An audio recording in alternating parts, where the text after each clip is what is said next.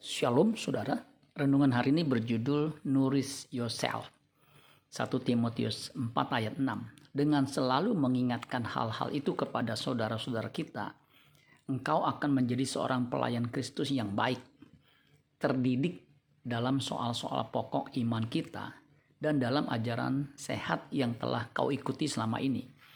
Terjemahan net mengatakan begini, By pointing out such thing to the brothers and sisters, you will be a good servant of Christ Jesus, having nourished yourself on the words of the faith and of the good teaching that you have followed. Menjadi seorang pelayan Kristus yang baik tidak bisa terjadi dengan sendirinya. Dia harus terdidik dalam soal-soal pokok iman dan dalam ajaran yang sehat. Ada satu terjemahan yang menarik untuk ayat ini, dikatakan begini. Kalau engkau mengajarkan semuanya itu kepada saudara-saudara seiman, engkau akan menjadi pelayan Kristus Yesus yang bekerja dengan baik. Dan engkau akan terus memupuk batinmu dengan perkataan Allah yang kita percayai dan dengan ajaran-ajaran yang benar yang sudah kau ikuti selama ini. Kita harus memupuk manusia batinia kita dengan firman Tuhan yang murni dan ajaran atau doktrin yang sehat sehingga kita bertumbuh dewasa secara rohani. Terjemahan sederhana Indonesia 2 mengatakan begini 1 Timotius 4 ayat 6. Ajarkanlah hal-hal seperti itu kepada saudara-saudari seiman di sana. Sehingga di hadapan Tuhan kita Yesus Kristus, Yesus, kamu akan terbukti sebagai hambanya yang baik.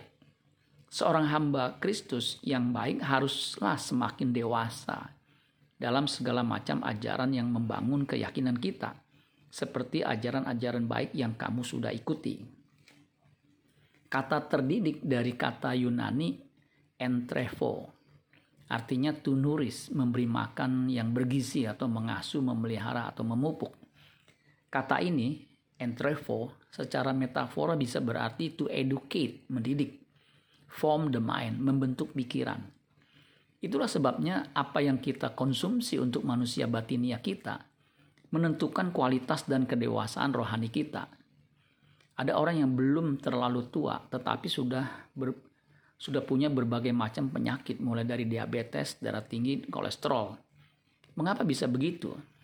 Ternyata sejak kecil ia lebih banyak mengkonsumsi makanan yang tidak sehat, junk food. Selain itu gaya hidupnya juga tidak teratur, sebagai akibatnya tubuhnya tidak sehat. Demikian juga jika kita mengkonsumsi firman Tuhan yang tidak sehat akan menyebabkan kita tidak bertumbuh dewasa. Ciri orang dewasa yang sehat adalah tampak dari buah roh yang dihasilkan dalam hidupnya. Jika kita sudah lama menjadi Kristen tapi masih duniawi, jangan-jangan kita tidak mendapat asupan ajaran yang sehat. Amin buat firman Tuhan. Tuhan Yesus memberkati. Sola Gracia.